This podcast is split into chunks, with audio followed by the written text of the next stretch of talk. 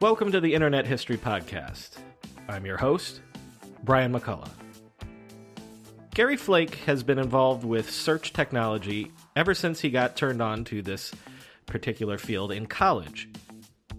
In today's wide ranging discussion, Gary's going to lay out for us basically the entire history of search technology before Google, the impact of Google on search as a discipline, and then, since he lived it, the notion of competing with Google.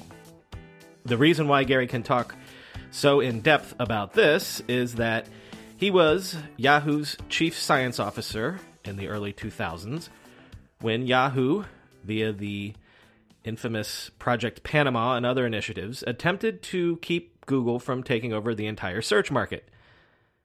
And because prior to that, Gary was at GoTo slash Overture, he also gives us basically the entire story of the birth of paid search as an industry. I've mentioned on this show before, and it'll be a major part of the book, but the story of Google is essentially two miracles. The first miracle is, of course, the Google search algorithm that essentially solves search. And the second miracle is paid search, AdWords, AdSense, all of that, which is essentially the greatest advertising machine ever invented. But not a lot of people remember paid search was actually invented not by Google, but by GoTo slash Overture. So, all of this great stuff and more on today's chat with Gary Flake. Gary Flake, thanks for coming on the Internet History Podcast. Oh, my pleasure. So, Gary, it, it seems like, um, just based on what I've read about you and, and looking at your LinkedIn, um, when you went to college, uh, you're you know going for computer science, but you sort of uh, end up in what's what's certainly hot today, things like machine learning and um, you know all sorts of things, in, including search and things like that. Just give me a brief outline of like what you were into in your in college and in the 90s when you're still sort of in the academic setting. Okay, well that's a that's a wide open uh, mm, question mm, there, but mm-hmm. let me I'll, I'll, even go a little bit further back. So. Sure. Um, in the um, when I was a kid growing up in the 70s and the 80s, you know, we didn't we didn't have computers, and I remember that the very first computer that became available for me to actually teach myself how to program on was a Timex Sinclair. I saw it advertised in a in Popular Science sometime in the in the 80s. I think I was 13 years old or mm. 12 when I saw it, and I worked the summer. I think I was I think I was selling something door to door to save money, and you know because it cost like about hundred bucks, and I bought a Timex Sinclair and uh, in short order, you know, I taught myself BASIC and started coding, and then eventually kind of graduated to having an Apple IIe. I didn't know there was such a thing as a, as an assembler, and I taught myself how to code in machine code on a on a on an Apple IIe, um, and I wrote some.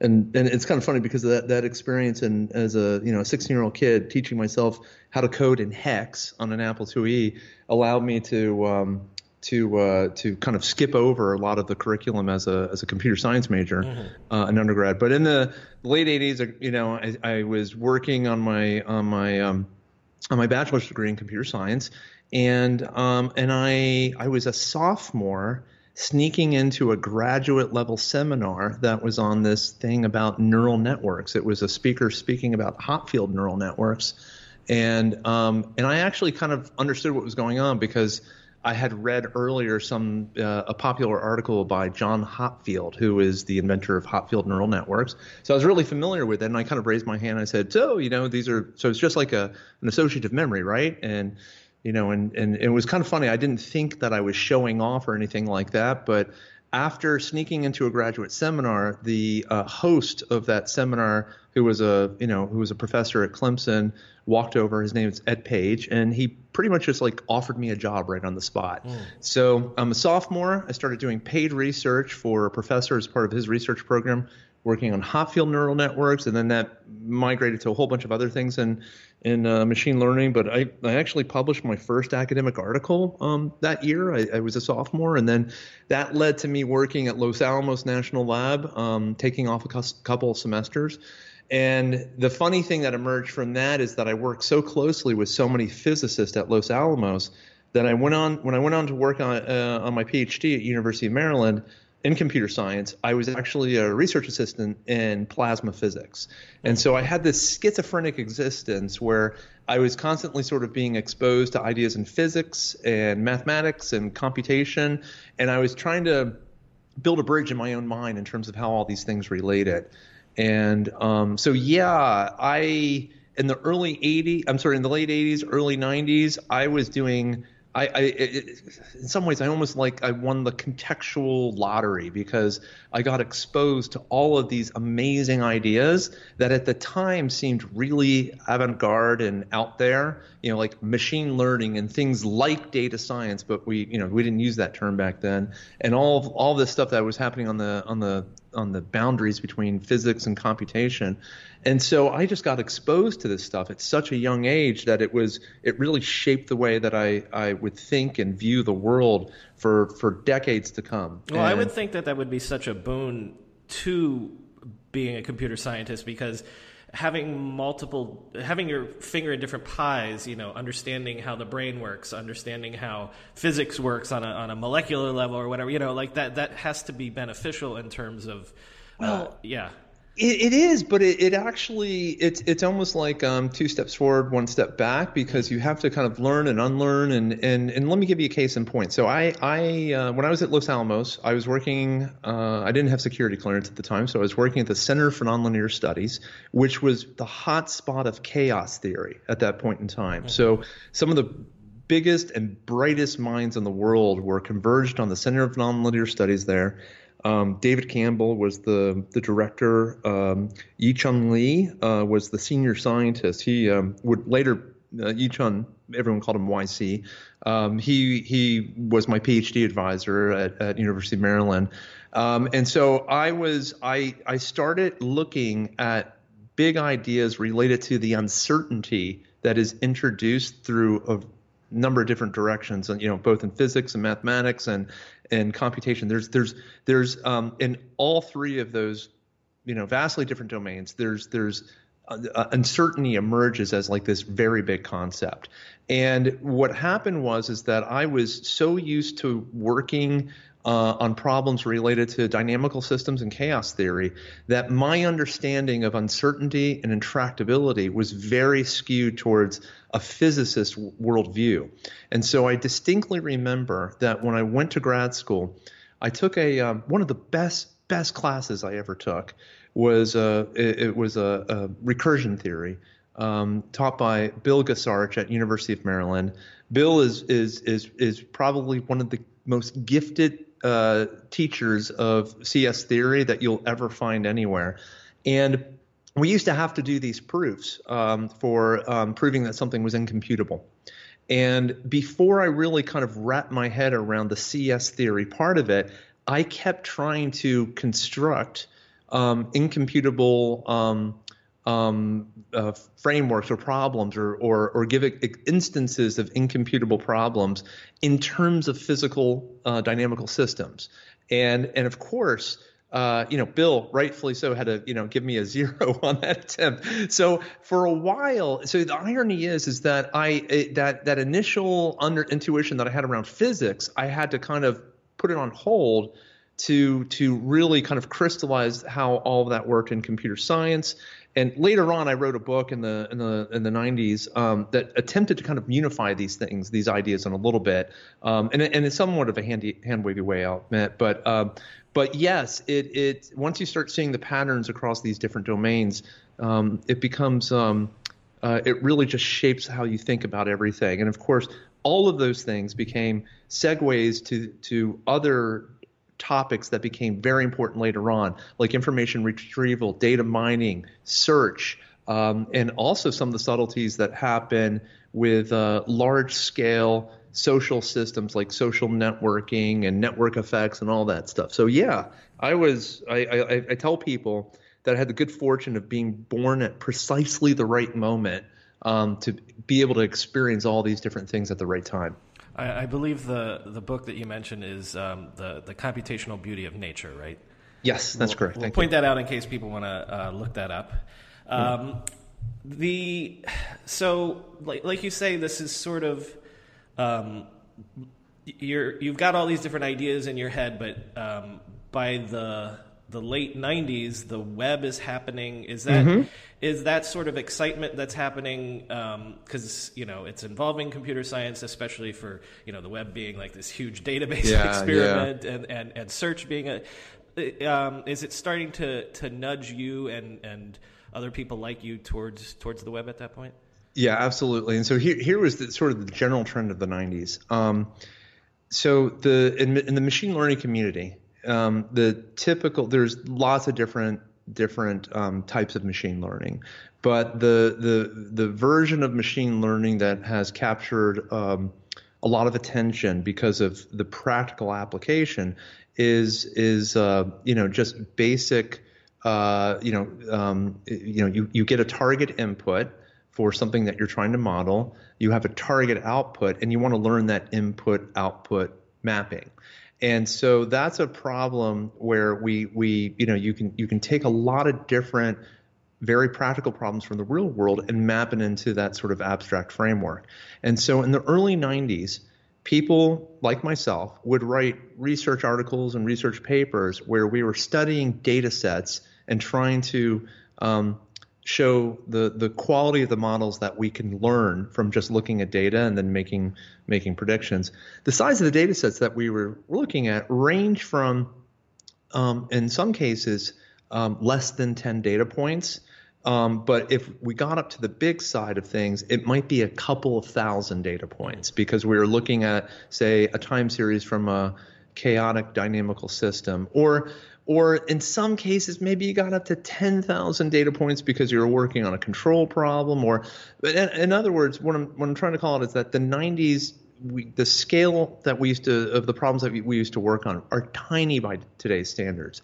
And so what everyone was doing was they were they were kind of looking and moving into successive domains where the availability of the data kept getting larger and larger and larger. So in the early 90s, I was working for a company. Uh, I was working for the big German multinational Siemens and their um, their U.S. corporate research lab in, in Princeton and we were, we were working on bioinformatic problems and then i was working on industrial process control so then i get into the hundreds of thousands of data points and then we started doing large scale data mining where maybe we're looking at mid, uh, millions of points data points but to really go beyond that you had to start looking at the web and so it was really I I actually felt that I, w- I made the transition late in my career. Mm-hmm. So it was 1998.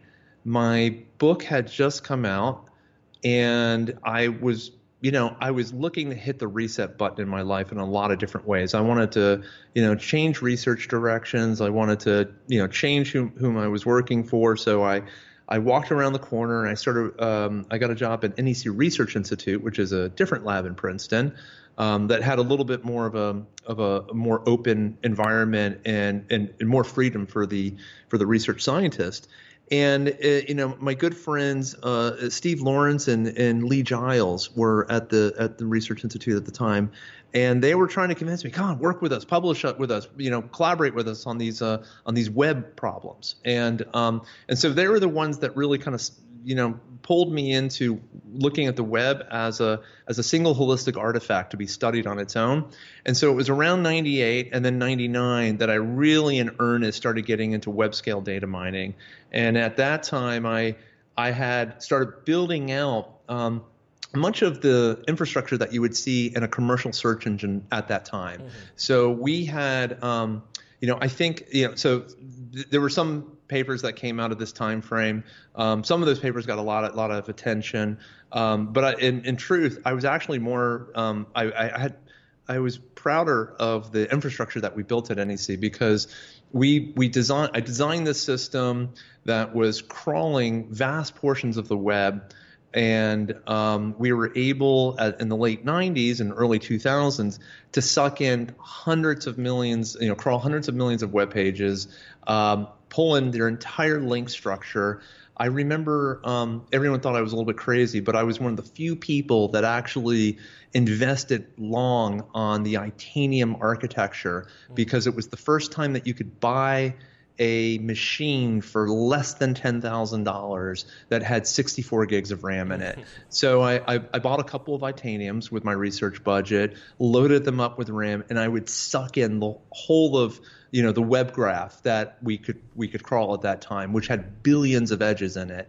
So we were we were doing some really neat stuff, and um, and, and, it's kind of fun. I was I, I, think that that piece that I loved the most working on was the um, was the web crawler because we had a single web crawler on a single machine that could saturate a T3 connection, which a uh, T3 is at a 45 megabits, mm-hmm. and so a single crawler saturating you know a, a 45 megabit uh, dedicated T3, which was the sort of um, network connection that uh, uh, that you would find it uh, you know that would serve a whole lab you know? So I was it was it, it, there was a certain amount of pride to be able to write something that could like saturate a, a network pipe that big. Um, that was a lot of fun as well. So we yeah a lot of us started uh, doing uh, who had been in, in machine learning started going towards web scale stuff because that's where the data was. Right. That's where the there was there was so much data that like it, that was the exciting field. Yeah, but but you know we say it's so much data, but back then, so it was um, Lee Giles and Steve Lawrence, my my good friends that I'd mentioned before, that were the guys who actually did the very first study for the size of the web. Mm. And um, they published some articles in Science and then Nature, and that at that time they estimated the scale of the web to be less than a billion web pages. Mm-hmm. And I was part of a research group that validated a later claim. I'm going to think that came out around 2001 by Inktomi when they had the first evidence that they had successfully crawled a billion web pages. Mm-hmm. And that, that was like a new milestone and um, and so I actually I, I validated their claims. I worked with them on the side on that, and that was around 2001, I think. And so um, it's kind of funny just to think about that. That was a big deal that people were doing press releases. The web is provably in excess of a billion web pages, and now you know like a billion pages like doesn't even matter. Right, you know, it's right. just it's trivial. Um, you know what I'd like to do? I, I want to pause on your career history right now and sure. um, to whatever extent you you're, you're interested or feel comfortable, um, sort of for the layperson, paint a picture of search at that time, and yeah. and, and it's going to be impossible for us to do this without you know mentioning Google, and so in in a sense, let's start with. On a on a layman's technical level, I think most people have a basic understanding of like the Backrub and, and, and the algorithms that, that made Google work better. Uh, uh, from a layman's sort of technical perspective, what was search before Google technically? Was it based off of you know what people understood from from database searches and things like that? Well, we used to joke that um, the state of the art for search engines was grep for the web. grep is a um, um, a Unix command line tool. I think the GREP and grep stands for Grab Regular Expression Program or something like that. It's basically, you know, the way you use grep is you type in a string. Uh, well, you type grep and then a string and a list of files that you want to search over, and then it and it, and it pulls occurrences of that string that you're looking for and prints it out on the on the command line. So you can see that oh the file foo over there had the the, the search term that you're looking for. And, and and you know there was no notion of relevance and it was very basic. So the very first search engine that um, people looked at as uh, having in some sense tackled the big problem was altavista. Um, um, now of course there was there were other uh, systems like Gopher and other things, and that were nominally solving very similar problems. But from a commercial perspective, people looked at AltaVista as, as like the granddaddy of them all. Mm-hmm. And um, and what AltaVista did was, you know, not much more than grep for the web. You type in a couple of terms, and it just shows you a long list of links to pages where that term occurs they of course wanted to make it better and so they they you know started working that's where that's where a lot of things related to you know, some of the early work and information retrieval got to be applied on, onto Alta Vista but the um, the techniques that they were using were were pretty basic and mostly just doing little things like um, we have a very common metric called TF-IDF. Um, that stands for term frequency inverse document frequency. And it basically says that it says two things. One, the more times that the word occurs in a particular page, the higher up in ranking it should be. Number one. Mm-hmm. Number two, and, and notice that if you're typing in multiple search terms, you got to aggregate that. And number two, the weighting you know, so let's say you, you do a search that has two terms in it, like foo and bar, and let's say foo occurs a lot in some pages, but not so much in others, and bar is a lot in some pages, but not enough in others. You have to kind of, um, given a result, we'll have a blend of including foo and bar, and so you have to figure out like which is more important, the foo or the bar. Well, the inverse document frequency um, portion of that metric, you know, TF-IDF, inverse uh, document frequency for IDF. That's the piece that says if a term is less common in the larger corpus, then it's probably more noteworthy that you've that it's that it's a hit. Oh, okay. Uh, yeah. And so so ranking at that point was simply saying if the word occurs and it occurs a lot and it's a rare word, well then it should appear up high. And and that's kind of like that first generation later on, um, people started getting a little bit more clever about what they were considering the text of a document and how they would weight text in, in, in certain contexts. So, you know, you have text that is in the body of a document. You have text that's actually in the first thousand words. Maybe that's a little bit more important. You have text that's in the title of the document because we have a tag that says title. And then there's text that occurs in other pages but are part of the anchor text for the link that points back to the site that you're that you're mm-hmm. interested in. And while AltaVista didn't get a lot of credit for this, I, I believe they were the ones that actually were were the first in actually um, uh, doing that. Sometimes Google gets credit for that. That was another innovation that, that that also Google ran with as well. But this idea of treating anchor text as part of the text of the document had a huge impact because oftentimes the phrase that people use to title or re, or call out a link that they were linking to could have been actually more important, more indicative of the content and of its importance than it was um, um, than than uh, the text that actually occurs in the document itself. And so that's kind of like what Alta Vista and there were other search engine companies like Inktomi and Northern mm-hmm, Light mm-hmm. and then AlltheWeb and they were doing a lot of text-based stuff. And then you know Google with Backrub um, which later became known as PageRank, they, I mean, that big innovation was taking that link structure and trying to make some inferences around what it said about the importance of individual results. So in general, the general intuition is the more links that you that that point to you, the uh, um, uh, the more important the page is. There's some subtlety to it because it's not just it doesn't it's not just a matter of that pages point to you, but it's it, it's it's important that important pages point to you. Um, and that's a little that that creates a recursive definition. So a page is important if other important pages point to it. The, and so the this authority of those incoming yeah. Well, yeah. that's that's actually so. Yes, you can think about it as like a measure of authority, but that's actually kind of a, an interesting side note. There's this uh, um, brilliant, brilliant um, computer scientist and friend of mine. His name's Jon Kleinberg. I, I, I think Jon's still at Cornell.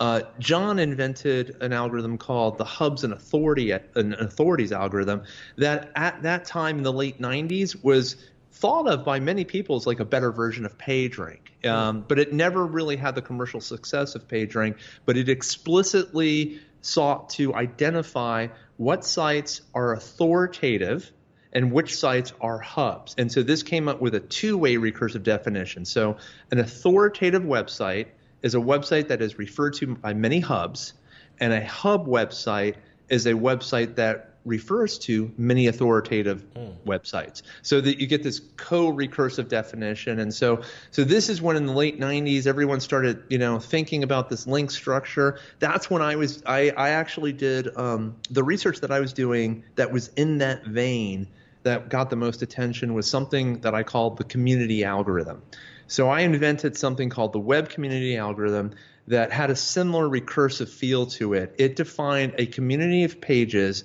to have that recursive property that they refer to more pages inside their own community than outside of their community. So you could kind of re- recursively define what was a community, what was a tightly cohesive, you know, group of pages that in their linkage seem to refer to the same sort of top- topical theme.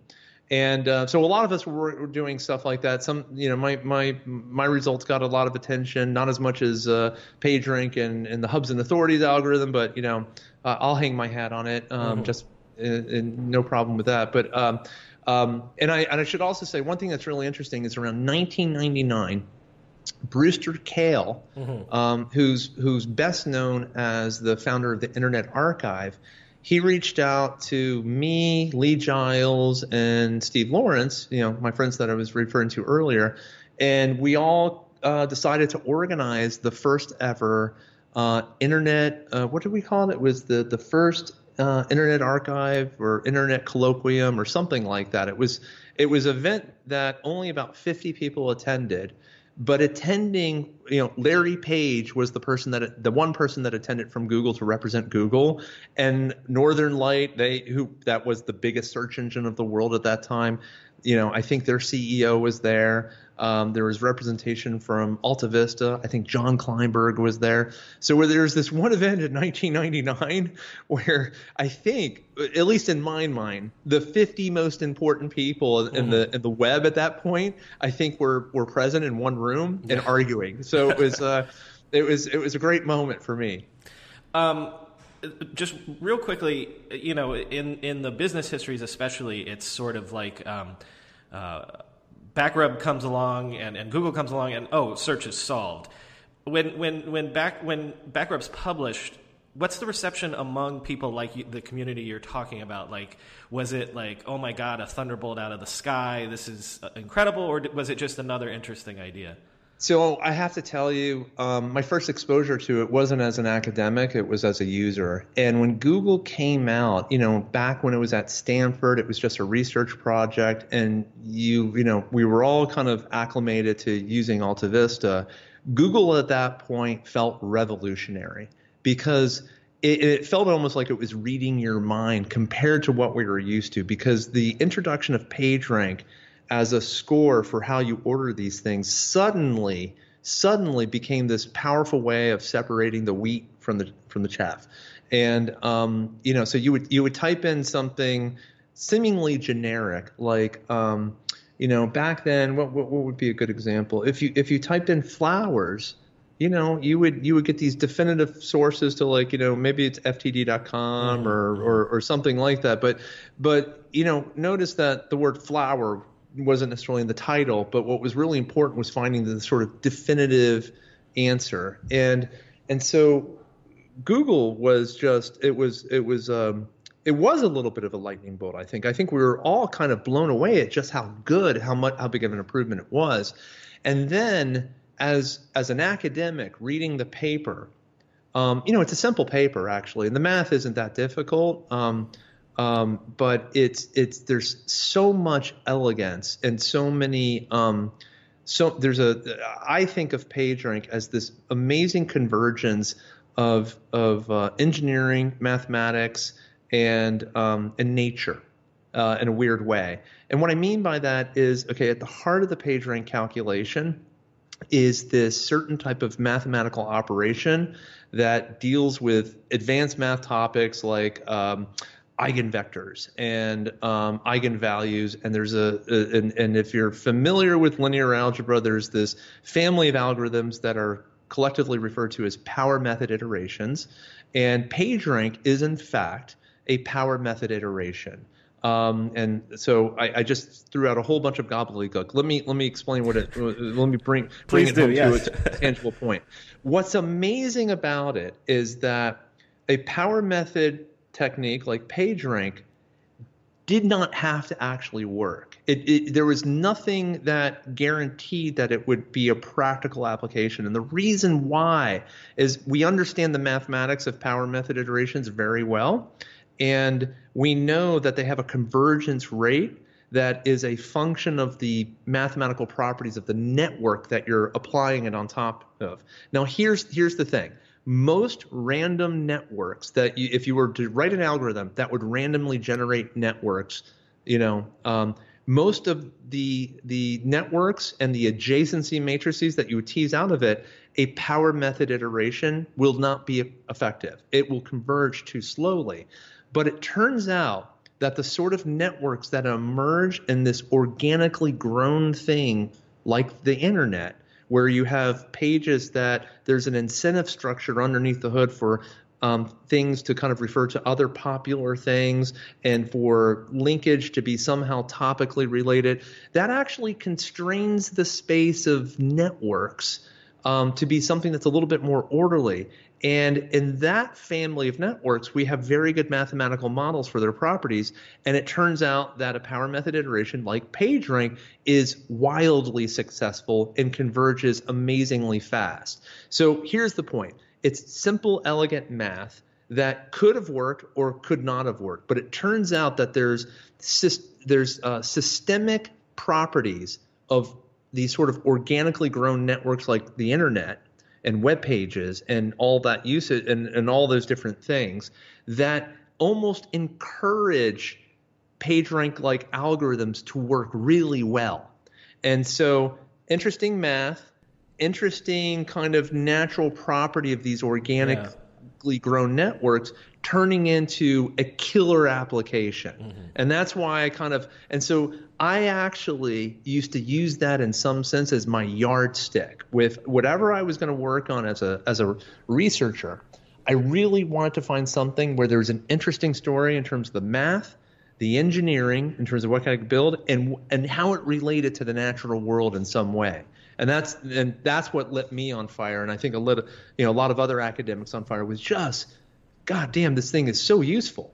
The beautiful serendipity of that, yeah. Yeah, yeah. All right, so I'm going to try to get your you back in the story here, but to to do that, um, if you could again to whatever degree of detail you want to, and I know you weren't there for this, but for the listener, um, sort of describe uh, what GoTo.com was um, and and how it got started before it, it turned into Overture, and then you got there.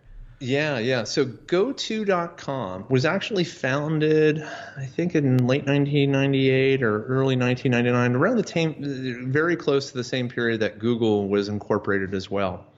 And, and in some ways, GoTo was like the anti-Google. Um, not not in any philosophical way. It's just that the direction that they were going towards was tackling a set of problems that existed on the web that were very different than what Google was was tackling. Um, Bill Gross, who's a very well known person in the in, in you know the the the entrepreneurial mm-hmm. um, and big thinker community in general uh, today. Um, he was the founder of, of GoTo.com, and uh, as he was the founder of, I, I, think, like 50 other companies, he's, he's one of the most prolific people you'll ever meet. Right, and and, and, and in the late 90s, he has Idealab, which is a yeah, classic it's, it's incubator a, sort of company. Right. Yeah, that's right, and he, they're just churning out, churning out startups. Uh, GoTo is probably the biggest success story that ever that ever came out of uh, Idealabs. But the the concept of of GoTo is is so it's such an amazing story um, because it's one of these things where initially everyone thought it was the stupidest idea you could imagine, but there was something utterly brilliant in it. And so what GoTo does in 1999, and remember, um, you might actually so so at that time banner ads were the thing, mm-hmm. and and I, I I I can't remember who did it, but I used to I, I know I know the person who like created the very first banner ad, um, and and and also you know I know, right. I know Marc Andreessen and Craig Kanarick and uh, a yeah, whole, whole group yeah, of people, yeah. Yeah, yeah. So, so, and the very first banner ad, I think it, it went for like a thousand dollars per impression or something mm-hmm. really mm-hmm. ridiculous. And then there was a crash in that market where because people couldn't quite justify the advertising costs without any sort of any sort of return on it. So there is this economic uncertainty as to okay, how is the internet going to make money, and is advertising part of that story? So Bill Gross has this brilliant idea that seems stupid to everyone else, and that idea is we're going to go to people that want to advertise. We're going to have them bid on a cost per click model.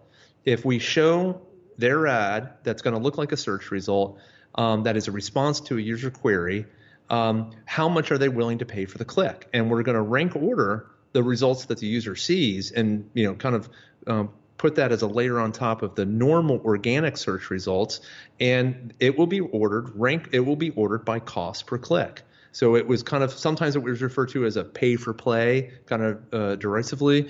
Um, it's uh um you know and it seemed to a lot of people myself included as kind of like this slimy idea it's like mm-hmm. really you're going to you're, you're, you're going to tell me that publishers or content owners are going to have websites and instead of just showing like pure organic search results you're going to layer on this layer of results that's actually advertising but looks like search results.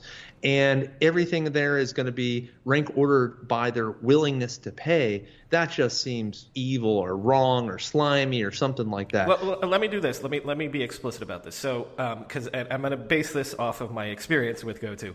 So you would go to goto.com and you would type in flower. And mm-hmm. the results that you would see it would look like any other search engine but what mm-hmm. would turn out is that the top result would be the person that paid the most per yes. click. And then yes. the second would be the second most, the third would be the third exactly, most. And then if exactly. you if you ran out of uh, people that had bid, then you would get actual search results from some other licensed yeah, technology. Right, right. That's right. And so GoTo.com and then the name GoTo.com reflects the initial strategy that it was it was Bill's ambition that this would be a destination website on its own, and that people would come and just search, and so they would come here and search when they were seeking to buy something. So if you go and you search for flower on goto.com, you want a florist. Whereas if you're looking for gardening results or, or tips for gardening, um, you would go to someone else. And and that was kind of like the, the the basis. Keep in mind what this meant is that every single query as a user types it in is actually doing a real-time auction that has to have some some sort of account settlement at the at the end of the click because user searches it, maybe they're searching on flowers the results come. They click on one or more of those links. Those those, those um, uh, advertisers they had a cost per click that they were willing to pay. That cost per click gets deducted from their account uh, in real time. Um, and so what this meant is that there is that the paid search system was in some ways at that time uh, scaling up to do more little financial transactions than say all the credit card companies combined.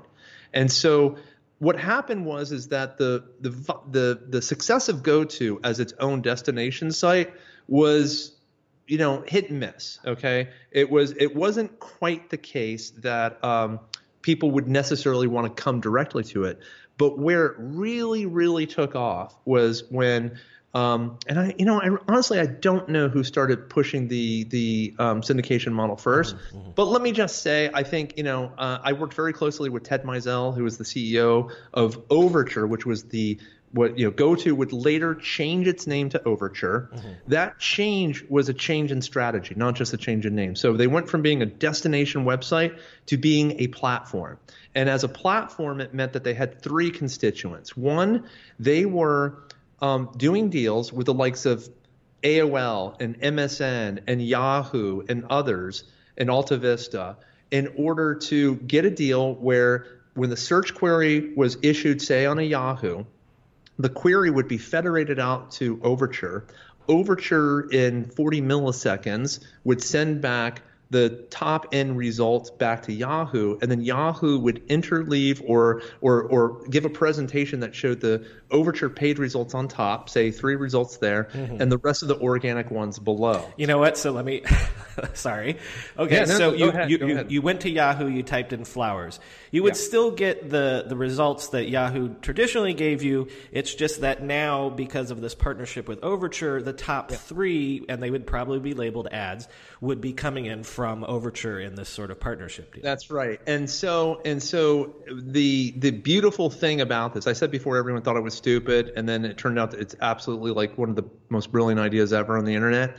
The reason why it was so brilliant is that there are three constituents here. Uh, if you think, actually, maybe four. Okay, so there's well, there's there's Overture itself, which is the platform, so let's leave them off. But there are the destination websites like the Yahoos, the Amazons, the AOLs of the world. Number one, there are the advertisers um, that are willing to pay to have their stuff shown, and then there's the end users. And so, in economic theory, there's this um, there's this concept that's sometimes referred to as as incentive alignment. Um, and so, in economics, it's a good thing when there is a choice when when many diff- independent actors can make a, a choice and kind of converge on a on a shared outcome. And if their incentives are aligned in the sense that if you make a choice, it's good for everyone rather than um, good for only one of them, you end up with really interesting outcomes because it's it's a um, it almost has like a non-zero sum dynamics. It's win-win-win. And so let me expand on that for a little bit. What that means. So in the past, for the user, if they were searching for flower, maybe they had a commercial intent, maybe they had an informational intent. But now with the web page being split so that there was commercial stuff on top and non-commercial stuff below, it now suddenly got a lot easier for a user to quickly say, "Oh, I want to buy." Boom, it's up top. "Oh, no, I want to research." Boom, it's below. Okay, so that actually improved the user experience from a relevance perspective in a way that no one had really anticipated and at Overture, we had done tons of studies that showed that that people really did like the Overture results, and and and especially when they had a commercial intent. So good for the users. right? number number one. Number two, the advertisers absolutely loved it because it gave the highest quality pairings that any of them had ever seen before, and we had done also lots of analysis to figure out like what was the cost to acquire a new customer as compared to paid search, to yellow pages, to advertising on radio, to advertising on television, to doing an internet banner ad. And it was and it was shocking how efficient um, paid search was. Paid search was in many cases 10 to 100 times cheaper to acquire a customer that way than through any of the other channels. And can, then, can I, I, I so rarely do this. I'm going to interject a, a, personal experience here. I, I, I so rarely do this, but I, I think it's relevant. 1999, I'm, uh, I just finished college and uh, I, am starting a little thing that will eventually evolve into my first company. Uh, editing college essays and, and, and term papers and things like that. And yeah. I, I throw $40 on to mm-hmm. GoTo. I know it was GoTo. It was not Overture yet. I remember this super clearly. I throw $40 on, not much, but mm-hmm. I can afford to lose $40. And I got $80 back. Yeah. In yeah. 24 hours. And I, and I said to my, I remember thinking, I can do this all day, every day. If every $40 yeah. I throw down gets me $80. Yeah, yeah. It was magical. And I have to tell you, that effect wasn't just for advertisers that benefit. This is actually kind of like a. Um, I want to I want to complete sort of the, the the story of how all these different constituents related and the incentive alignment piece, but in a similar way, that observation that you just made, there was a, a, variation of that that literally changed how I would think about how to run a research lab.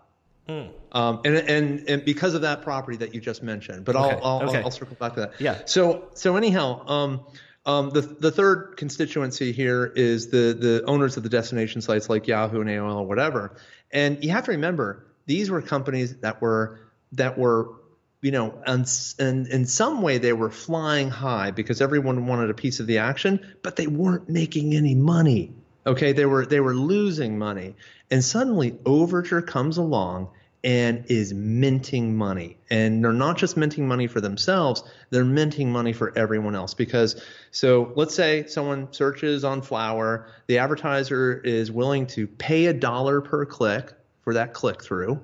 So Overture gets the buck um, after the, the user clicks on it, they would tend to pay somewhere in the early days, like you know, 70 cents on the dollar. It would later get into the 80 cents on the dollar. Mm-hmm. So they'd pay 80, 80 cents or so to a Yahoo, and they'd keep 20 cents for themselves, right? Mm-hmm. And and and then the user would end up with with something really good as well. And so when Yahoo became profitable, it was entirely because of their relationship with Overture and what Overture was doing for their for their search economics. And so that was amazing to kind of witness this sort of shift in, in the advertising industry and the internet and everything else. And to kind of complete the circle and go back to the point that I was making about mm-hmm. how I would do research. Well, when you view this sort of this economic system that has these three constituents and queries are coming in on one end, clicks are coming out, and clicks and dollars are coming out on the other, it's now kind of like this living, breathing uh, algorithm that's running in the wild. And I and to kind of think about this now, I um, it was 2004 that Yahoo acquired Overture. Mm-hmm. I was the, I and I never even said what my role was at Overture. So in 2002, I joined Overture as their first and only chief science officer. And you were so, you were recruited. Yeah. yeah. Oh, yeah, yeah. Mm-hmm. So I had been living the fat academic life of sorts at uh, the NEC Research Institute. I was doing some of my web scale data mining research, also some machine learning stuff. I was very big in support vector mach- in the you know in support vector machines at that time. Um, and I, you know, the role that I had at NEC was the cheeriest role you could imagine. I had a big research budget. I could do whatever I wanted to do with it and I was allowed to occasionally lecture at Princeton. I had two really awesome PhD students that year. You know, so it was like the best of all worlds. I was I was an academic, but I didn't have to pay the academic price of living this publisher parish track or or you know, because I had tenure also at, at NEC. So it was like this this this ideal academic existence for a while and so um, and my my research was getting some some some attention you know like i you know mainstream press and others were talking about it. But overture comes knocking on my door and um and i had you know to kind of put in perspective 2002 i was living on a tree farm with my wife and had this uh you know this this idyllic academic life and i thought that i had my I, I thought that i was living in my forever home and working in my forever job. I had no intention of moving. And when i learned about overture and i spent days and days out there you know the interview loop was with overture was no less than three interviews and the last one was three days long. Um, it was um, what i learned it, I, I felt like that it was my gosh, I'm like it's like it's like Gutenberg walked up to me and said, "Hey, I have this idea for this thing I call a printing press with movable type, and would you like to help me work on it?" Right? It was I felt like I was invited to participate in something that was going to be historic. And so I sold everything. My wife and I we literally loaded up in a one-way RV rental we loaded our two dogs. We didn't have kids at the time, and we drove cross country because we didn't want to fly our dogs. And we moved out to Pasadena. We I lived in a you know a rental place in downtown Pasadena that was like 500 square feet with my wife and two giant dogs. And I worked in an office that um, there was my research team had about a dozen people at that time, and we were all crammed in one room that may have been maybe you know like 100 or 150 square feet, and I had a desk that was made out of the stereotypical, you know, door on top of like filing cabinets, and I shared that desk with someone else. And we didn't even have air conditioning in the room, so it was it was like this crazy startup environment, even though it was already a public company. Mm-hmm.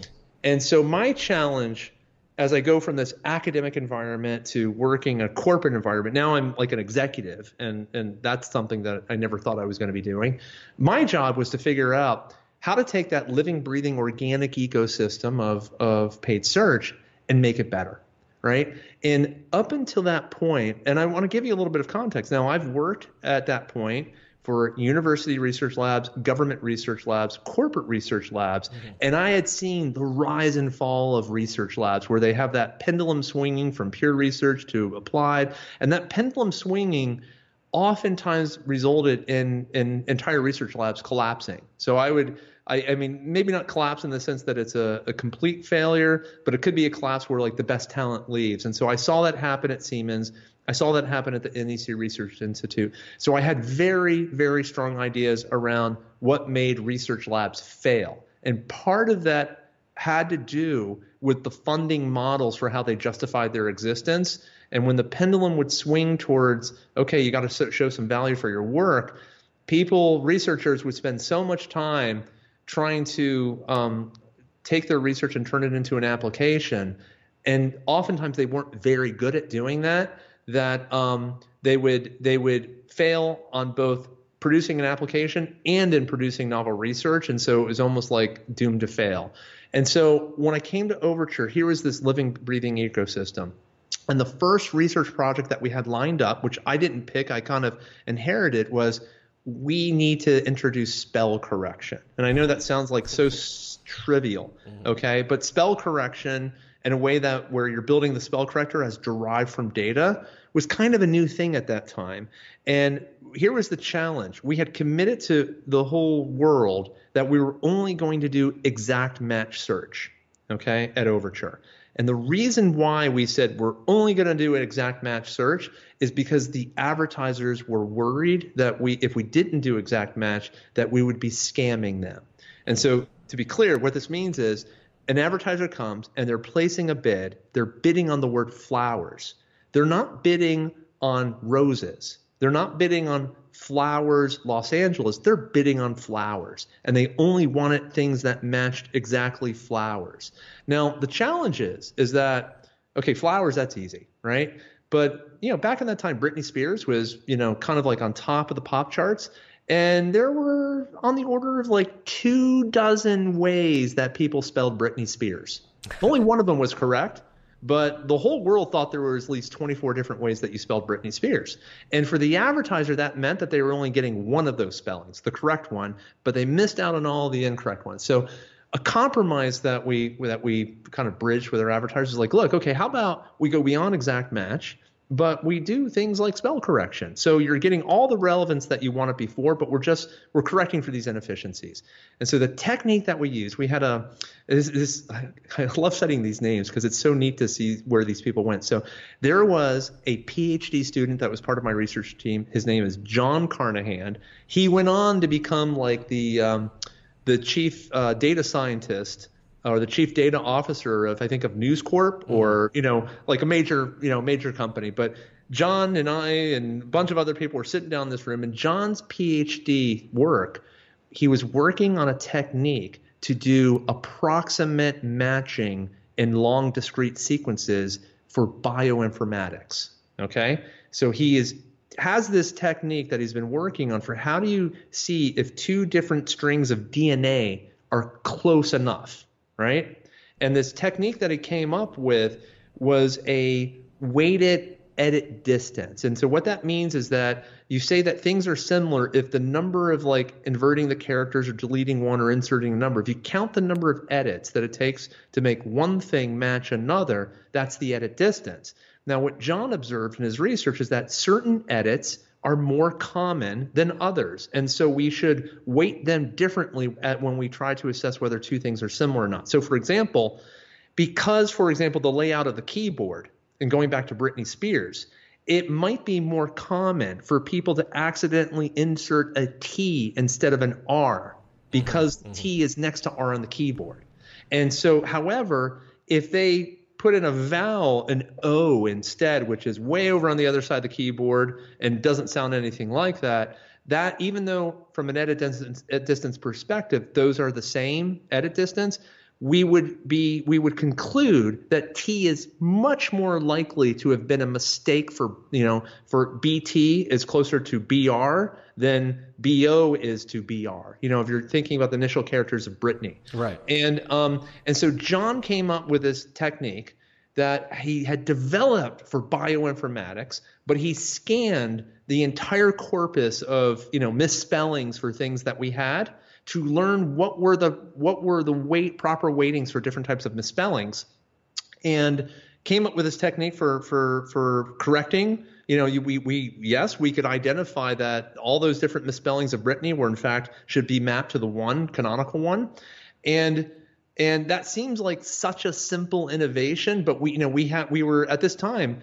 Keep in mind, Overture is handling 60% of the search queries of the world mm-hmm. because they, they, are they're partnered with all the big. We were the big boy. Yeah, we yeah. were we were the big boys, and in, in like a 2002 2004 timeframe, we were the big boys. We had 60 percent of the query traffic of the whole world going into our system, and so we would have to do that complete match and au- real time auction in about 50 milliseconds was our limit and we and then we had to return the results in 50 milliseconds. So that meant that our budget for doing the spell corrector was five milliseconds mm. when, when we pieced it all together.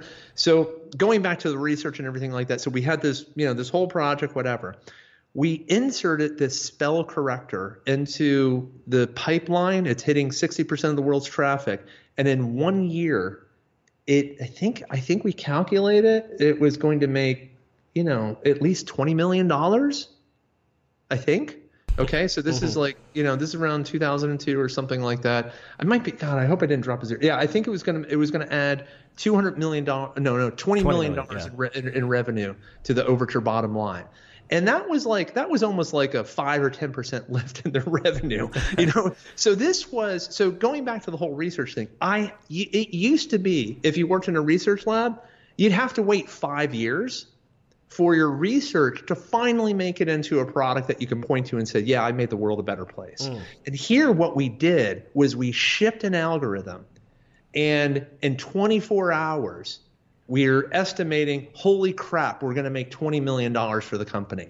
And so when I had my conversations around what my research budget should be, for the first time ever, you know, and at this point, I've been, you know, I've been doing research for like 15 years at this point. I could actually have a very, I could be standing on firm ground um, at, when I was justifying the expense for having a research lab. So um, that completely, it, I think what a lot of people don't realize is that the data driven nature of the internet has fundamentally changed how we think about executing a research agenda within a company because the ROI now is so much more shorter term and clear and transparent in terms of figuring out whether the research actually paid off or not. Mm-hmm. And so this was kind of like, you know, what I was thinking about in this 2002 to 2004 timeframe. Um, but we were we were we were slowly innovating on top of what we had already built um, and Yahoo would come to acquire us in 2004. But then there was this juggernaut called Google that All was right. like let me let me slow, at our heels. Let me slow you down for a second. I, am gonna sure. for for the context. I, we're, we're, I think we should underline this is after the bubble bursts, um, yep. and a lot of people are not making money. You know, people like Amazon, Yahoo are down to five dollar stocks, and, and people are wondering if they're going to last. And so there's this window of time where Overture is basically the only guys left at Overture and eBay maybe that are that are yeah, still making money. we were on track to make. I think we were around that time frame. We're making about 800 million in revenue. We had about 200 million in the bank and we we saw that uh, we saw that there was a war emerging. Um, so what happened was, and and I have to, and um, I'm going to make a little kind of meta aside here. Mm-hmm. I can keep talking about this for yeah. a long time, yeah, yeah, and I, I, don't have a hard stop. So I, I would love to tell the complete story, yeah, rather than artificially kind of time bound this. But yeah, um, what's your hard stop, by the way? I don't have one. I oh, took you don't? the day off. Okay. Yeah. okay. So, um, so anyhow, uh, uh, so so keep in mind um, what a lot of people don't realize. So you know, Google is not a public company at this time but they are a company and they're making maybe on the order of like $20 million in revenue a year and they're making it on their search appliance. They were selling a piece of hardware that had a search appliance built into it and that was i you know in that kind of early 2000 i'm thinking now closer around 2000 2001 their search appliance at that point may have been their, their biggest moneymaker. Overture is killing it. Overture is making more money Overture is serving more queries, has more advertising partners, has more destination sites, has better monetization, better cost per click, everything, killing it in every way. But um, here's the thing that I don't think a lot of people understood.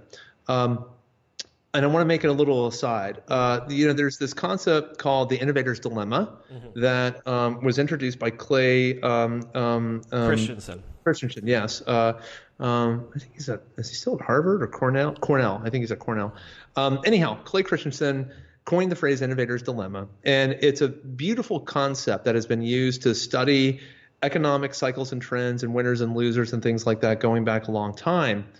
And I what a lot of people don't realize is that Overture had in some ways painted itself into a corner um, in a manner that was a nearly perfect example of the innovator's dilemma.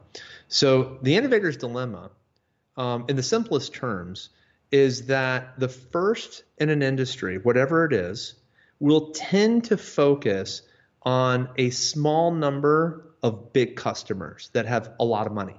And they try to solve the problems of the big customers with a lot of money first because that's where the easy money is, right? Um, I mean, it's e- it, like you, you you do one deal and that deal is big, right? Um, and because you're the innovators, the first in the industry, are focusing on the smaller number of big customers, what they ignore are the larger number of small potential customers. Mm-hmm. And so the theory of the innovator's dilemma then says, well, once the you know the incumbent builds out and proves out that something could you know is that a, that a marketplace is is valuable a newcomer will come on the scene and they want to compete. Now, the newcomer can say, I want to compete head to head and try to beat them at their own game. But that would be stupid because the innovator already, you know, the first in the market already has that advantage. So the newcomer says, you know what? I'm going to attack. I'm going to go after the customers that they're ignoring, the smaller, I'm sorry, the larger number of smaller customers with less money. And so if they tackle that, then they're going to have to actually learn to be more efficient in what they do because they have to deal with more customers. They're, the, each sale or transaction is smaller in size. The margins, therefore, may not be as good. And so they've got to make up for that with those economic inefficiencies with being more internally efficient for how they do it. And then as you play this out, those newcomers, the efficiencies that they learn from having to work in that manner eventually allows them to then compete head to head with the first original market maker that had been in that market and eventually potentially eat their lunch. Right. And so the conclusion of the innovator's dilemma is that if you want to survive long term, you have to be willing in some ways to act like the newcomer and destroy your own business. Mm-hmm. And so the classic example of this is like initially there were supercomputers and mainframes, and then there were scientific workstations, and then there were expensive PCs, and then there were cheap PCs, and then there's cell phones, and then there's commodity cell phones. And each time um, that these generations, you know, would happen, we'd almost see a um, an erosion of the market strength of the of the original innovators that had been focusing on the bigger things. So no one talks about Cray computers anymore. No one talks about Sun computers anymore. Not a lot of people are even talking about Dell as much anymore. Mm-hmm. And a lot of the the power in the ecosystem is like where where cell phones, you know, everything it kind of goes downhill. Um, where the where the strength and the and where the leverage is, and that's the innovator's dilemma. Now, Overture was an innovator, and they were an innovator in the sense that they had a business idea that everyone thought was stupid. And so they made a, a small number of very critically important decisions that, in order to under, oh, I'm sorry, to overcome that uncertainty. So I mentioned one of them already. They did exact matching on the query terms. They mm-hmm. could have actually done fuzzy matching right from the get-go um, approximate matching, phrasal matching, string, you know, you know, fuzzy matching from the get-go. But the advertisers would have never signed up because mm-hmm. of their uncertainty as to the model. They also could have gone very broad and said, we want to make this appear on every website in the world. You know, going out, you know, thinking about the distribution of different destination websites. Mm-hmm. But instead, they went to AOL and Yahoo and MSN, the big boys. Mm-hmm. They could have gone to every advertiser in the world and had a self serve model. Um, and they did it. Instead, they um, they went to advertising agencies and big advertisers. They could have uh, also said, well, from a quality perspective, we're going to be somewhat accepting of of things of different quality from a from a matching perspective. But what they also did was they put in place an editorial staff that was over 100 people that would have to editorially approve before an, before a paid search listing ever went live that that listing was editorially relevant to that keyword. And until a human checked off the box and said yes, um, we we conclude that that is editorially relevant and high quality. The ad never went live. So in a very real way, they chose like like a newcomer in any new industry to focus on the head of the distribution and it completely ignored the long tail. And as they opposed, did that as opposed yeah. to Google and AdWords, which that's right, does. and that's right, and so what that's right, and so what a lot of people don't realize is that what Google did, so Google went after the same model. It was a model that Overture had proven. They didn't have to overcome that suspend that that disbelief that the first generation of paid advertisers and, and other partners had to overcome. And so they could change the model in ways that Overture couldn't change the model. So Google, um, instead of doing exact match right away, right from the get go, they did fuzzy matching. Instead of having human editors in the loop to approve them, right away they had click through rates as a proxy for editorial approval. And so they did this click through rate based ordering. And if you had a low click through rate, they drop you. So that was, in some sense, automating editorial to the long tail. right away, instead of going right away to big advertisers, they introduced a self serve system where an advertiser could just go onto the website and manage the whole thing and would never have to talk to a person. And then they created, um, you know, their their uh, contextual advertising system that turned potentially any blogger into a, a Google AdWords um, partner. And so it wasn't just like the AOLs and the Yahoos and the MSNs of the world. It could be, you know, your your you know Joe's fish and tackle, um, you know, and doing contextual match on that or something like that. And so on those four dimensions, they went to the long tail, whereas um, uh, Overture had kind of painted itself in a corner with with working on the head of the distribution. And so we saw this coming. It was kind of like a slow motion train wreck. And um, because around you know 2002 2004 we saw that Google was was was you know we were out monetizing them, but they had another trick up their sleeve, which was they they were able to subsidize the business deals um, by uh, uh, basically through the revenue that they were generating on their own website. Now they had Google.com. Mm-hmm. They're running AdWords on Google.com. They're also, you know, they went to AOL and they convinced AOL that you should switch over from Overture to Google AdWords. And one of the things that made that deal work the very first time, it wasn't they weren't able to compete with us. We actually just based on the economics, we were absolutely certain at the time that we had better economics and just based on the advertising system itself, we could actually give AOL more money than Google could. But what Google did that we couldn't do was that they took the revenue that was being generated from google.com and in some ways they shared it with their partners. Um, in order to sweeten the deal. Mm-hmm. And we didn't have a destination site anymore. Okay, we I want to underline that because that seems so glaringly obvious to me. Because you, you yeah. even said early on that um, uh, Bill Gross wants GoTo, originally GoTo.com, to be this destination site in terms of shopping, in terms of intent. Mm-hmm. That never worked out, but then stumbled on. We had this. to switch to a platform play of being like a right. like a platform. That's right. And so the problem is, is from a business model perspective, you're dependent on your partners because if you lose your Yahoo deal, you lose your AOL deal, you, you lose distribution. you don't That's have right. anything would, to back you up. You would uh, lost back, distribution. Yeah. Right. That's exactly right. And, and you know what's really interesting? This exact same pattern has played out later with Microsoft mm, and right. Apple. Okay, think about it this way. It's it's the exact same thing.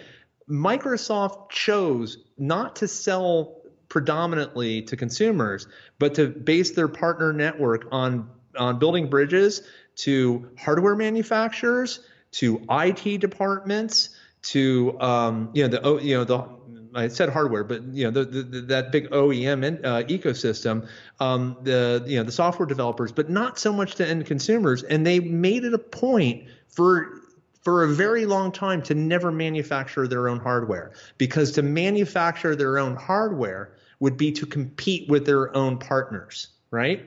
And it wasn't until Apple had that complete integration of the whole stack where that vertical integration and showed its value and and Apple seemingly coming to eat Microsoft's lunch because of the the whole integrated experience that they were able to produce that Microsoft finally said, "You know what? We're going to start manufacturing hardware as well." So Microsoft resisted manufacturing hardware because they did not want to they didn't want to be in the consumer business directly and they didn't want to compete with their own partner network. And we were in the same boat. We thought for a long time that if we had our own destination site, we would be competing with our own partners. But Google had their own destination site and started beating us on deals by virtue of having it. So this is when we made the mad scramble to try to acquire a destination site.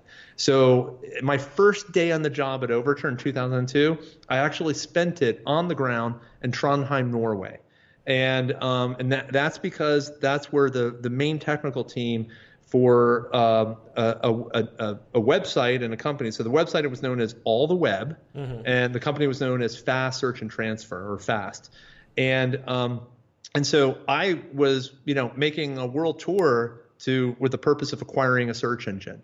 And we were talking to everyone at that time: Direct Hit, Inktomi, Alta Vista, AlltheWeb. Uh, uh, then there were others that I can't remember. Um, and ultimately, and this is this is a really complicated story that I think we should skip. Okay. but we ultimately what happened was is Inktomi was our first choice, but for purely business and finance reasons, there were some things that kind of became a deal breaker. And Yahoo ended up acquiring Inktomi. And so we acquired AltaVista and AlltheWeb and announced those acquisitions on the same week, you know, on the same day of the same week. And so it was it was it was kind of a confusing thing for a lot of people to witness. You know, why are they acquiring two search engines and announcing it at once? And and so we were with some urgency trying to figure out how we could create you know, we could revitalize AltaVista and AlltheWeb so that we could actually have our own source of steady revenue that was independent of a partner and use that to sweeten deals. And the thesis that we had was that AltaVista had a brand, AlltheWeb had technology that we liked better. We'd smash them together and that would work out. But we never really got a chance to execute on that strategy because then in the same year, Yahoo um, uh, uh, announced that it was acquiring Overture, and I think the deal closed after after that in 2005. Right. So yeah, so so to kind of kind of wrap a bow around that whole thing, um, we were scrambling to try to create a destination site, but in the middle of that plan, that's when Yahoo acquired us. For me, I would I would go on and and um, move up to Sunnyvale, and I founded Yahoo Research Labs and was the you know the the principal scientist of Yahoo for a while and and the head of corporate R and D um, uh, for Yahoo, and um, um, and during that time, when Yahoo now now that Yahoo owns Overture, that's when they wanted to take a stab at reinventing the whole platform from the mm-hmm. from the bottom up, and so it was this 2005 beyond time frame that the project now known as Panama right. got underway at Yahoo, which is w- which is an attempt to because people forget this Yahoo never had its own search. It started out as a directory. It licensed search from other people. That's right. And so now when it sees that Google with AdWords and AdSense has has tied this all together and, and yeah. Overture. And it's so, a juggernaut now, and it's like it seems like that they are close to. I mean, that they have like you know they they've they've in, in their embracing of the long tail they crack the code on the economics mm-hmm.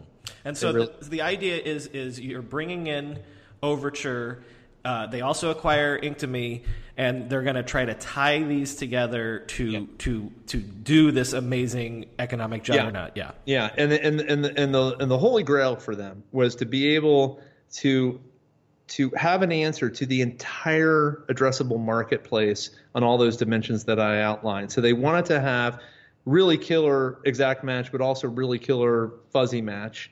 They wanted to be able to have self-serve uh, for the long tail of advertisers, but also really, you know, premium branded relationships that would be managed through the, you know, the the whole Yahoo network. They wanted to be able to be a syndication partner and, and run this whole syndication thing for for other parties like Microsoft, which they did at a time. Um, and so they were they were trying to kind of rebuild the whole thing from scratch. And you know, you know, I, I think you know there's there's a lot that it, would be fun to get in a room sometime with some of my my colleagues from Yahoo and mm. kind of debate the pros and the cons. In some ways, I think the Panama effort was too ambitious, mm. and it was um, and and it was I don't want to say it was set up to fail, but it was the the the dynamics of the situation. There was no one. There was I don't think anyone made a choice that was you know that you could point to and say yes that killed that that set up Panama uh, irreversibly on a path to fail. But part of what was going on is that okay, you had Overture, Overture had acquired AltaVista and AlltheWeb. You had Yahoo, Yahoo had acquired Inktomi. Okay, so you now have basically five different groups of people that are all supposed to get in the same room and collectively work towards throwing away everything that they had ever built and rebuilding a, a single unified platform. Well, and you had a pre, you had a pre-existing culture of Yahoo's only a few years out from having been the king of the web, you know, in the right. late '90s.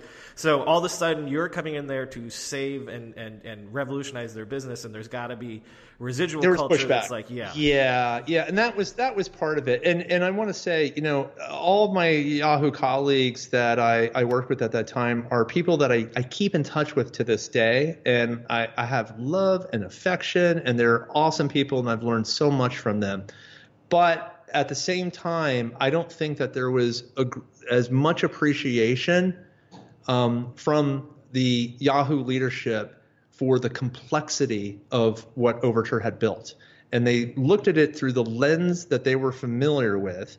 And from their perspective, it looked to them like they could easily tear it apart, rebuild it, and do it a better job. And what they hadn't really kind of understood was number one, how how technically difficult some of the problems were that, that we had solved at Overture. Number two, how difficult it was actually to build out the ecosystem and get, you know, because you have to think about it this way. When you have a company like Overture or even a company like Microsoft where you have these two sided network effects, it's a living, breathing ecosystem. And you have a cold start problem in terms of how you how you, you build it and how you grow it. And if you and, and it's and, and these systems do not work if you hit the pause button. Because if you hit the pause button, the the ecosystem kind of starts to collapse out from underneath you. And so what I don't think everyone appreciated that was when we hit a partial pause on the development of Overture and putting resources in Overture, and instead shifted everything over to this thing called Panama, which was going to take a couple of years to build out. That allowed Google to perfect everything that they were working on and basically eat Yahoo's lunch.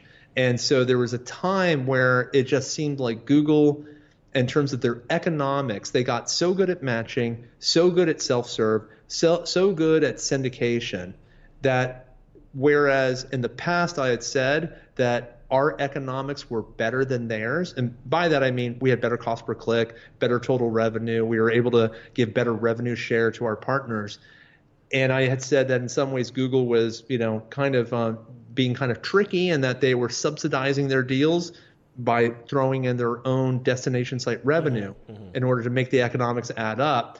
They re- eventually reached a point that they were legitimately outperforming us economically, and then they would no longer have to subsidize the deals, strictly well, speaking. Well, and also, and I'm sorry, I'm going to have to interject again, personal no, personal recollections here, but uh, from an outsider, it was always uh, Panama's coming, Panama's coming. It's going to be as yeah. good as Google or better. But I don't think it because uh, I'm running businesses that are dependent on, on paid search at this point. I don't think we were able to actually use Panama till like 2007 or something. And at yeah, that point, yeah. is is it a question of well, Google's wrapped up the, the, market share at that point. Yeah, yeah, Google owns it. That's right. That's right. And and and you know to be you know um, so I was I was part of the original Panama team and I thought it was, you know, this this this probably says more about me than it does about anyone else. You know, I had seen, you know, keep in mind, I had seen some the signs of what I thought was like a like a the smell of death, if you will, and I thought I I, I had I, I could detect that Panama was going to fail, um, even from the earliest days. I thought it was going to fail um, because a lot of um, you know, it wasn't easy to move it forward. There's a lot of disagreement on all sides as to what it even was and what the goals were. And so I actually, um, and, and, keep in mind, there's so many smart people working at Yahoo at the time. One of the, a lot of things, one, one, one player that people forget about, ironically enough, is because he had such a big impact on the world after his Yahoo days, was Jeff Weiner. Mm-hmm. Okay, Jeff right, Weiner. Yeah, yeah was the head of, of, of the product side and the business side of Yahoo Search. And Jeff was a was a was a key stakeholder uh, at that point as well. And uh, but anyhow, 2005, I I you know I I wasn't planning on leaving, but the combination of Yahoo of, of I'm sorry of Microsoft um, I had a I had a good working relationship with Microsoft for, for years because they were an Overture and Yahoo partner, and so you know I've been talking to Microsoft execs for you know for what seemed like forever, and they had been trying to recruit me for a long time, but it was in 2005 that the combination of the carrot that Microsoft was kind of dangling in front of me and the the implicit stick that I was feeling at Yahoo because I, I felt like that there was no way that that effort was going to w- succeed that that's when I personally I made the leap and said, you know what, I'm gonna I'm gonna I'm gonna go up and, and, and move up to you know the Redmond area and join Microsoft. So I you know from 2005 to 2007 I was a spectator on Panama um, not in the trenches with everyone else. Yeah. And and so the stuff that happened afterwards, I can I can kind of only speculate. Um, before we do leave Yahoo, uh, this this is something that maybe you'll have to speculate on if you're willing, because obviously you would not have been privy to this sort of thing. But I have to point out because I feel like everyone looking back on this and history looking back on this is screaming, wait a minute. So Google basically becomes Google by s- not stealing, but by copying. No, no, they literally copied. Right. They, they did, and there was actually there were lawsuits. lawsuits. Yes. So that's what I want. That's what I want to say. Yeah, there was What, like there what do you say to why do you say to history about like eventually I got to point out that that that Google and, and Yahoo settle that lawsuit. Yahoo gets a ton. Uh, like I think they eventually sell it for a billion and a half dollars of, of Google Yeah, it was like 1.5 billion dollars. But uh, in, yeah. in that kind of Clay Christensen sort of model, like, what do you say to history? How could how could Yahoo have just given away this amazing business model that, that Google just runs with?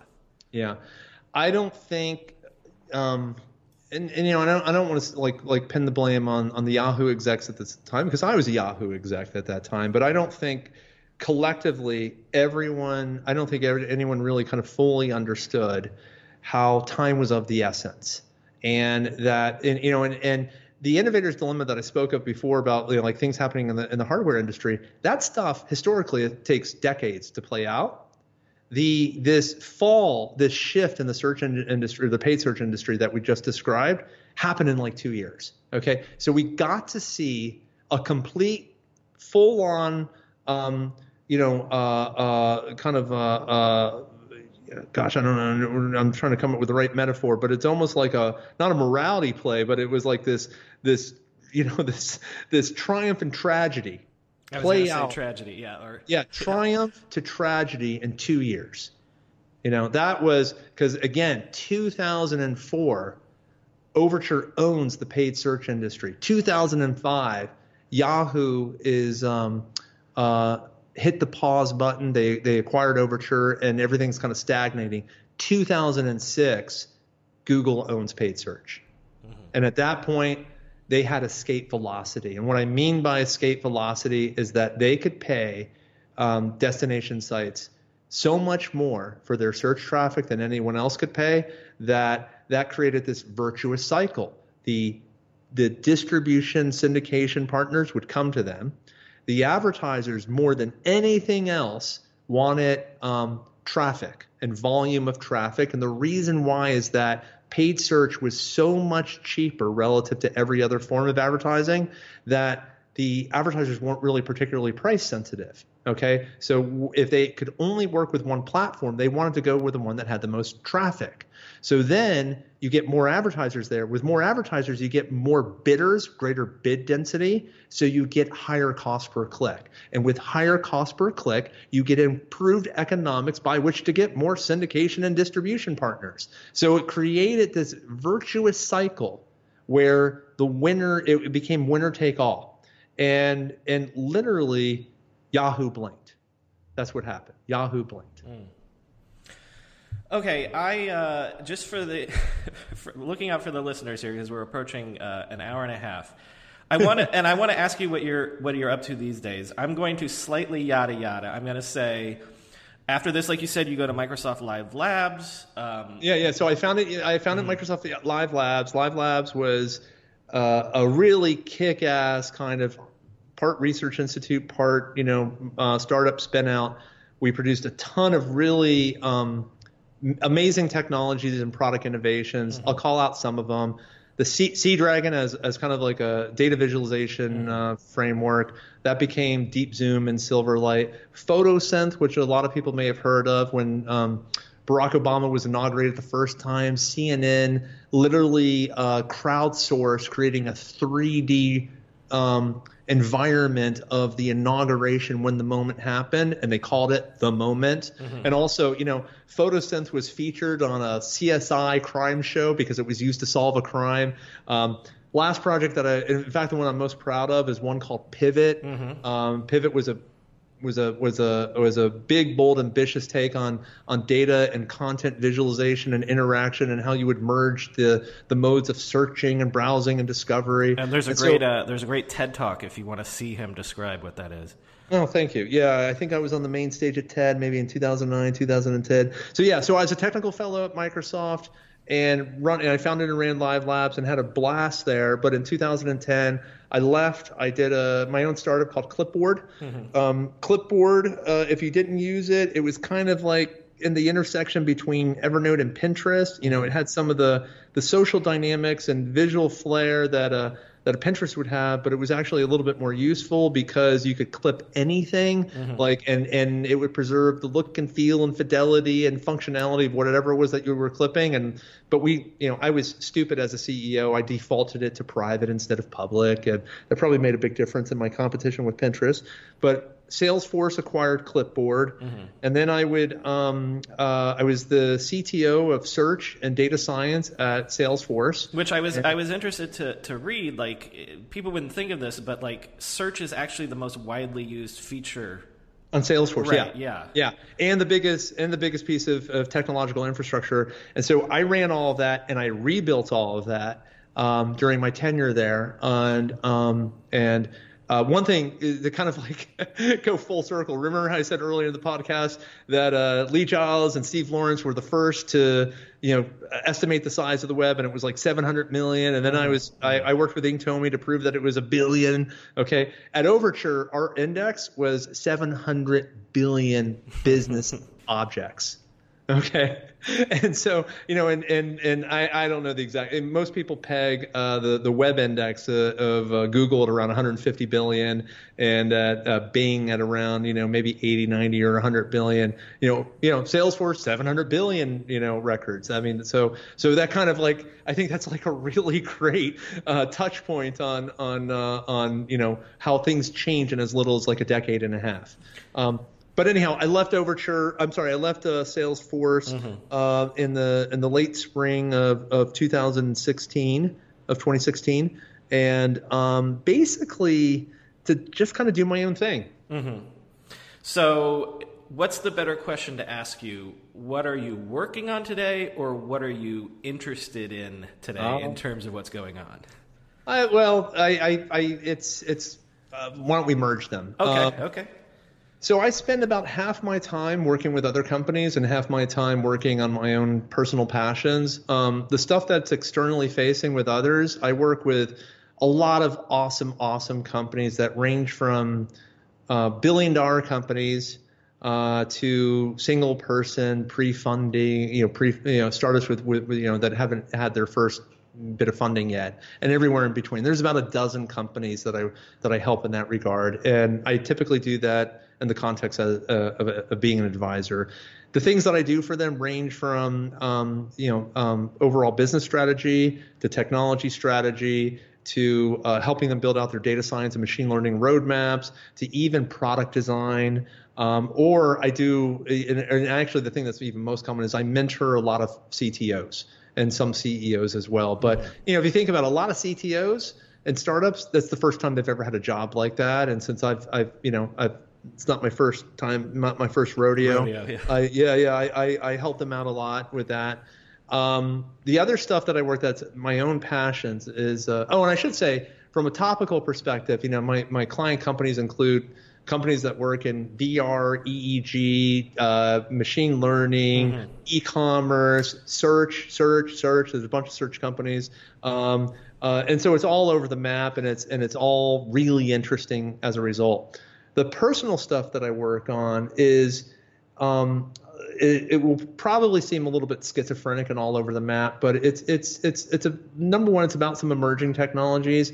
Number two, it's about some old things that I've been working on for many years, and I want to kind of continue.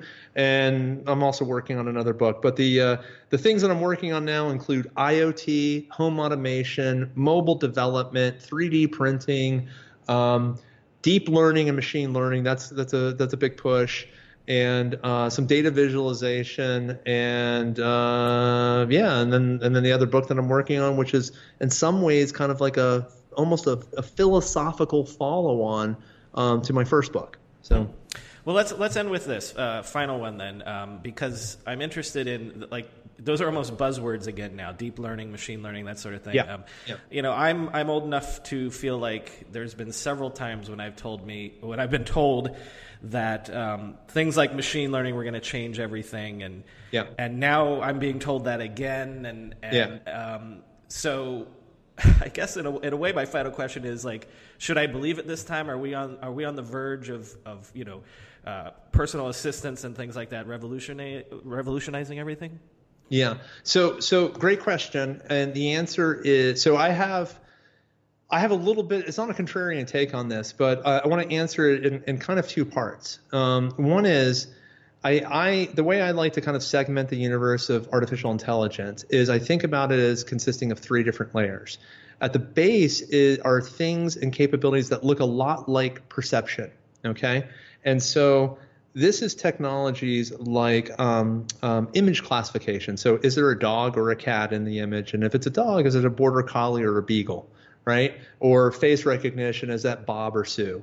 Um, that is something that's very much kind of based on the notion of, of, of, of taking a very raw input and coming up with like some way of, of identifying uh, which among many possibilities that thing is. So think about it as like classification.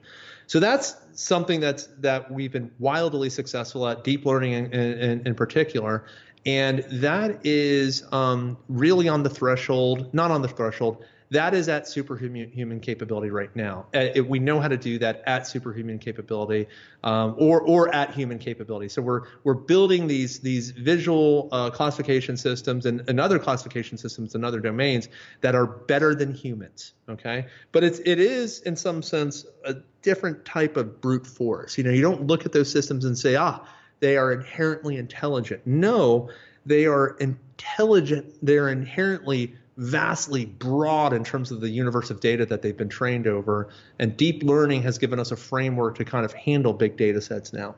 The second layer up, layer above that is is what I think of as knowledge representation. And so here is where you would find some sort of mapping between what sort of knowledge and intuition and understanding that people have about how the world uh, about how things relate to one another. And we we see some examples of making progress in this direction with, uh, for example, um, um, machine translation. So um, um, when you when you when you do automatic machine translation of a document from one target language, um, sorry, from one source language to another target language, state of the art for that now is is machine learning based, and it is learning in some ways in a manner that's very similar to the to the visual systems that we alluded to before, but now it's embedding in that structure um, systems that actually get to the conceptual model of how the world works. Because to perform that translation layer, you have to know that this utterance in this source language, like English, refers to the concept of like a person walking a dog or something like that.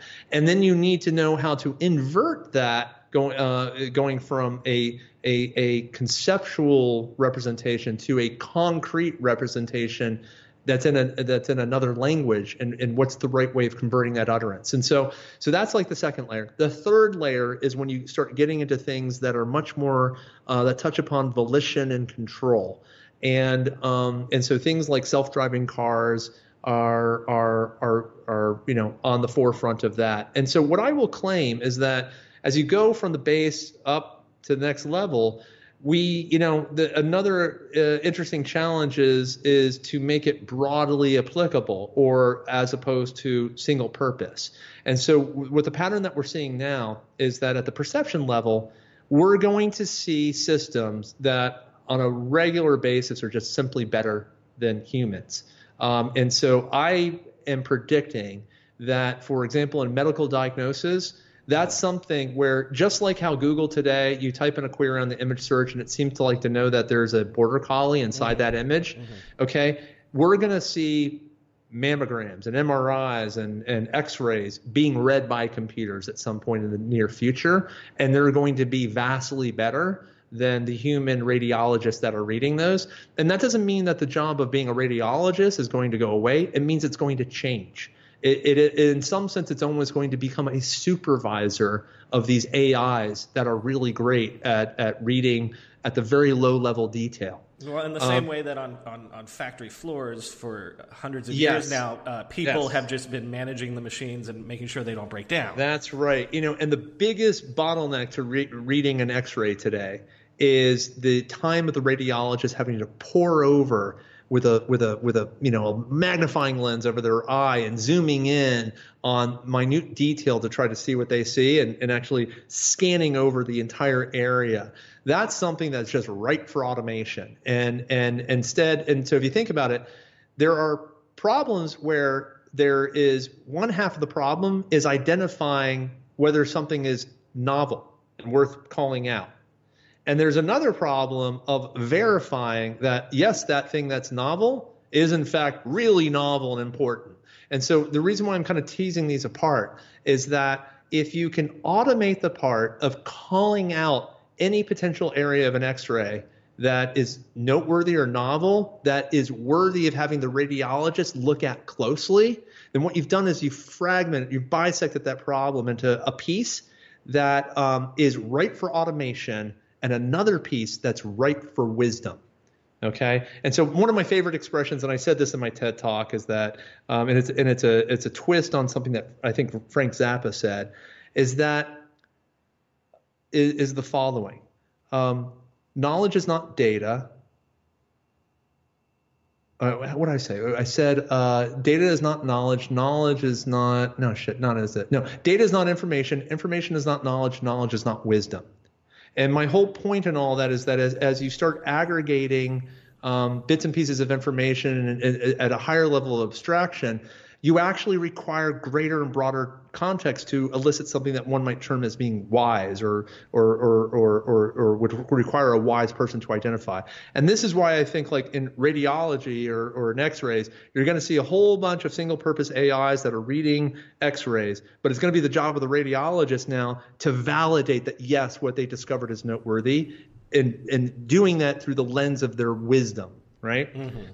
So wisdom as compared to accuracy, because machines yes, will be able to get yeah. accurate, but it's the wisdom beyond the accuracy. That's right. The machine doesn't know what the you know how operable or inoperable that thing is, or what the history is of the patient as to whether they they tend to be cysty or not, or whether you know maybe that we already knew about these one things, but we are looking for something new over there. So there's a context that's going to be really hard for any machine to actually know, and it'll be the job of the radiologist to to to view those discoveries from the AIs through the lens of of that uh, that that context. So that's one thing that we'll see that will will that will be very revolutionary. On the other end of the continuum, where we think about things that were actually where where the AI is actually literally and figuratively in the driver's seat, that's going to be very um, it's not going to be as general purpose as as uh, or or um, what, I, what, I, what I mean by that is I think that we're going to see systems like that that are built that are very specialized for that particular task, like driving, right? But that driving car isn't suddenly going to become um, self-aware and knowledgeable on the history and the evolution and the evolution of the U.S. road system. Mm-hmm. It, it, has no need to know that, mm-hmm. right? But it, it will get really, really good and better than a human at driving in between is and where we have knowledge representation and other things in that middle layer that's where that becomes in some sense almost like the interface between these these things and i think that as a community ai researchers have to put a lot more thought into figuring out how we how we bridge between those layers. Um, because uh, when you're down at the low level of perception it's really easy to go broad with that because perception is is you know whether you're reading x-rays or whether you're reading um, or doing voice recognition a lot of these things actually start looking very similar and the same tools actually become applicable across a wide variety of application domains but the sort of techniques that we're using for like self-driving cars those are much more specialized. Now, what has changed with deep learning is that, and I, and I think DeepMind and and other and other groups have really kind of paved the way for this, is that they are now where where it used to be that you know to make a good chess player, a good Go player, or a good self-driving car, we, you'd have to do a lot of specialized algorithms for that particular domain. What has changed is that we are now building um, um, deep learning systems that are attempting to solve those same applications, but they're doing it from tabula rasa. And what I mean by that is that they're doing it from a blank slate. They have no, they, they haven't been in, um, b- designed or built in a way that has any special purpose knowledge about, say, the game of Go or the game of chess or or driving a car. Very little, I should say. And from scratch, and nothing more than through reinforcement learning, are able to learn a strategy for how to play very advanced games and at a superhuman level or to become better at driving a car than any human could be. And so this is where things get very interesting. But note that coming up with a with a, a deep learning solution to say playing a video game, again, that's not going to like suddenly make it self-aware. I think where all of this goes is I think we're all destined to become Borgs. And that might be another podcast uh, for another day. But I ultimately think that anything that we do with an AI, there is going to be a way of marrying that with a human. That um, the combination of human and computer is better than any AI. Mm-hmm. And I have a whole theory as to how that's will all play out. And I think about the research that I do as how it feeds into those scenarios. But that's ultimately what I'm betting on. Well, maybe we'll have to uh, have you back to expound on that theory at some point. But uh, first of all, I, I, appreciate you bringing Star Trek: The Next Generation back into it, since we were geeking out on that over email. But yeah, um, uh, Gary Flake, thank you for you're so smart on all this stuff for for giving us all that stuff about uh, you know where computing and all that stuff is going. But thank you also for telling the story that that I contacted you to tell and and uh, Goto Overture, Yahoo, Google, all that stuff. It's it's it's so fantastic. Thank thank you so much for for sharing. Oh, my pleasure. Thank you for for for for doing these podcasts and and and you know kind of you know being there to help tell the story. I think I think you're you know I think you're doing a wonderful thing for society because hundreds of years from now this is going to be the record. You know I think and and so thank you for for for your part as well. If this is the first time you're listening to this podcast, please subscribe to us on your podcast app of choice. There's plenty more great internet history where that came from. And if you're a longtime listener, then you know what to do to help us out rate, and review us on iTunes. Because iTunes gives credit to reviews and ratings, and the more great reviews we get, the more people will discover us. As always, there's more info on our website, www.internethistorypodcast.com. The show's Twitter handle is at NetHistoryPod, and my personal Twitter is at BrianMCC. Thanks for listening.